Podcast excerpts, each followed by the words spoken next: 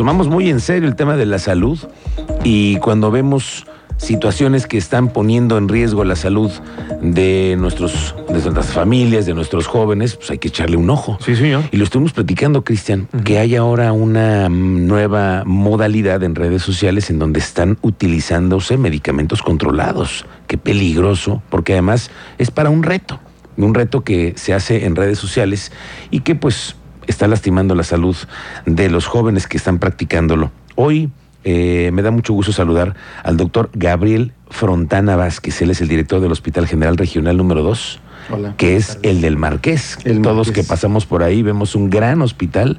Tú eres el director. Doctor, muy buenas tardes. Sí, buenas tardes. Bienvenido. Muchas gracias. Debe ser muy interesante tener un cargo como el que tú tienes, con tanta atención todos los días a los, a los derechohabientes, ¿no? Sí, es un puesto difícil. Hay, hay mucho trabajo. Hay también, mucho muchos trabajo. derechohabientes. Así es. Oye, doctor, qué uno que, que vienes con nosotros para platicar de esto, porque mm, el abuso en los medicamentos controlados como estos eh, está siendo ahora parte de una tendencia. Y queremos preguntarte cómo son las consecuencias, la- cuáles son las consecuencias de tener estas prácticas. Eh, Bueno, para empezar, eh, los medicamentos controlados, eh, como su nombre lo dice, son medicamentos que solamente se indican a pacientes muy específicos, eh, pacientes que lo requieren por alguna situación en particular. Eh, se venden con una receta especial, con una cédula profesional, inclusive hay recetarios de algunos medicamentos psicotrópicos que solo algunos médicos eh, subespecialistas lo pueden dar. Eh, el control de estos medicamentos tiene una dosificación muy específica. Si se pasa esa, dosificación, el paciente puede tener consecuencias graves. Eh, en específico de este medicamento del que hablamos, del clonazepam, es un medicamento que como consecuencia provoca sueño o somnolencia y el reto consiste precisamente en eso, ¿no? En, en ver quién se duerme al final. Eh, sin embargo, el, el sueño no es nada más que el paciente o la persona pierda la conciencia, sino que se puede deprimir el sistema respiratorio. Es decir, el, el centro donde se controla la respiración puede detenerse y la persona dejar de respirar y llegar a un paro respiratorio, lo cual, pues, como consecuencia puede provocar la muerte. Ese es el gran riesgo que se corre al, al tener ese reto. al- Sobre todo que también la edad, el peso de la persona depende muchísimo, ¿no? De un medicamento como estos, que no debería estar en manos de nadie, ¿no? Pero lamentablemente hay un mercado negro, doctor. ¿no? Sí, claro, el, el mercado negro de recetas de medicamentos controlados es importante porque tienen una, eh, un periodo específico en el que se tienen que dar, por decir algo, seis semanas, pero la persona eh, hace tanta tolerancia y dependencia que sigue buscando que le den el medicamento. Eso justamente te quería preguntar, doctor. El medicamento, que la sustancia que contiene este medicamento, ese producto, nos hace muy adictivos, ¿no? Eh, más que adicción, se llama, lo llamamos tolerancia. Entonces el paciente empieza a tomar el medicamento y necesita más para lograr el mismo efecto o necesita tomarlo más tiempo o más veces.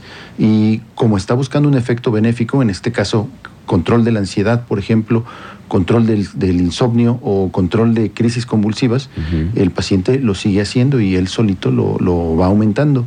Y como lo tiene disponible, pues eh, pierde el control del- de, la, de la dosis o cada vez lo busca más. Claro, oye doctor, y está muy de moda, ¿no? Eso, ¿no, no, no sientes que estamos mucho más propensos a ese tipo de, de recetas o de, de Sí, indicaciones claro. médicas? No, bueno, es que eh, durante la pandemia y después, de- en el transcurso y después de la pandemia, las enfermedades psiquiátricas, la ansiedad y la depresión para las cuales se usa este medicamento incrementaron una tasa muy importante.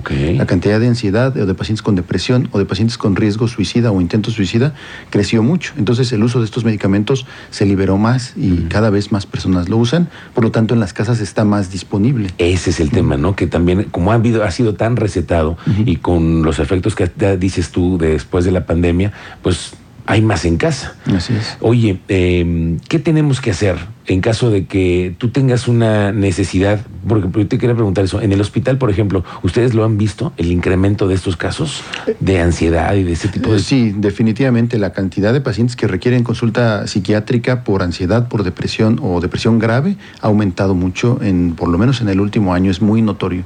Entonces, cada vez más recetamos y cada vez más tienen disponible el medicamento. En el caso del hospital, ¿cuál es el, el área que ustedes tienen para que, que sea de- definida para la atención a esos a estos derechohabientes? Eh, nosotros tenemos un servicio de psiquiatría con médicos que se encargan de, ese, de esa atención de estos pacientes en ambos turnos y tenemos también el beneficio de una paidopsiquiatra, es decir, una psiquiatra infantil. Ok. Entonces, eh, esos pacientes eh, con estos trastornos son atendidos por ellos. Ok, estamos hablando con el doctor Gabriel Frontana, que es el director del Hospital General Regional sobre estos asuntos de los medicamentos controlados, pero también ahora que te veo y me, y me llama la atención la capacidad que tiene el hospital. Tú como director, ¿cuál es el, el cuerpo médico que tienen hoy?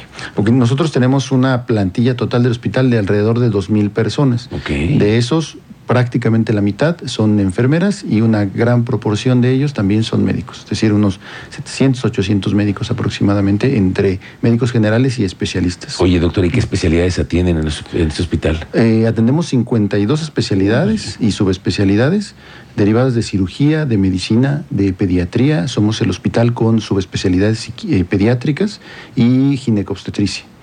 Tenemos clínica del dolor, tenemos también atención de pacientes en quimioterapia, oncológicas, hematológicas, reumatológicas. Eh, tenemos una diversidad, una cartera de servicios muy grande. en el Me hospital. imagino, además, y además la responsabilidad que tienen en sus manos. Oye, doctor, ¿y de qué más nos, de qué nos enfermamos más los queretanos? Los queretanos tenemos una prevalencia incrementada cada vez más de enfermedades crónicas relacionadas con la diabetes, la hipertensión, el cáncer, enfermedades cardiovasculares. Son las enfermedades prioritarias. Y además seguimos teniendo población, una gran población de mujeres embarazadas, que no es una enfermedad, pero requiere atención en nuestro hospital. Entonces la cubrimos toda una región muy grande, no nada más el estado de Querétaro, sino también partes de Guanajuato, del Mm, norte de Guanajuato, de Hidalgo, del Estado de México. Entonces, esta gran cobertura nos implica que tengamos pacientes eh, de, de todo tipo, es decir, tenemos pacientes urbanos que, que tienen un cierto nivel socioeconómico y tenemos pacientes que vienen de zonas rurales o de zonas de la sierra que tienen un- una diferencia epidemiológica de enfermedades completamente eh, diferente a lo que tenemos aquí en la ciudad. Bueno, y nada más para que ustedes más o menos se dé una idea, un hospital como estos, todos los días, me decías, más de 300 consultas. Eh, más de 300 consultas, eh, más de 300, a 200 atenciones de, de urgencias, hacemos alrededor de 30 cirugías en, en el día, procedimientos endoscópicos alrededor de 25, entre otras. Aplicamos eh, 150 dosis de quimioterapia.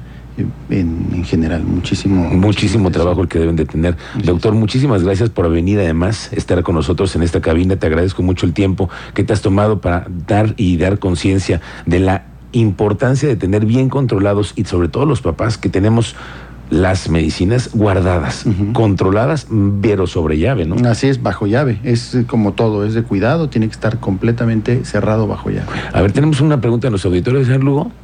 Tenemos aquí participación de nuestro auditorio, efectivamente. Yo quisiera preguntar, estoy escuchando lo de la medicina, si puede dar migraña constantemente al tomar este medicamento. Y muchas gracias. El tema de la migraña, ¿se puede tratar con eso? No, No, no es un medicamento que se utilice para tratar migraña y Pero- tampoco Pero es- la pregunta es que si con ese medical, al estarlo tomando, provoca migraña. Eh, eh, puede generar un dolor de cabeza que no necesariamente es migraña, es un dolor de cabeza eh, constante y la migraña es diferente, es un diagnóstico completamente diferente. Claro, pero pues mejor pasar al médico. Así es. Para no errarle, ¿no? Exactamente. Mejor ir con los especialistas y por eso hoy entrevistamos a uno que es el especialista y es el director además del Hospital Regional del Marqués, el número dos, el doctor Gabriel Frontana Vázquez. Gracias, doctor. Mucho Muchas gusto y muchísimas gracias. Y un saludo a todos, a todo el cuerpo médico. Muchas gracias. Una amable. felicitación por todo el esfuerzo que hacen además. Gracias. Gracias, doc.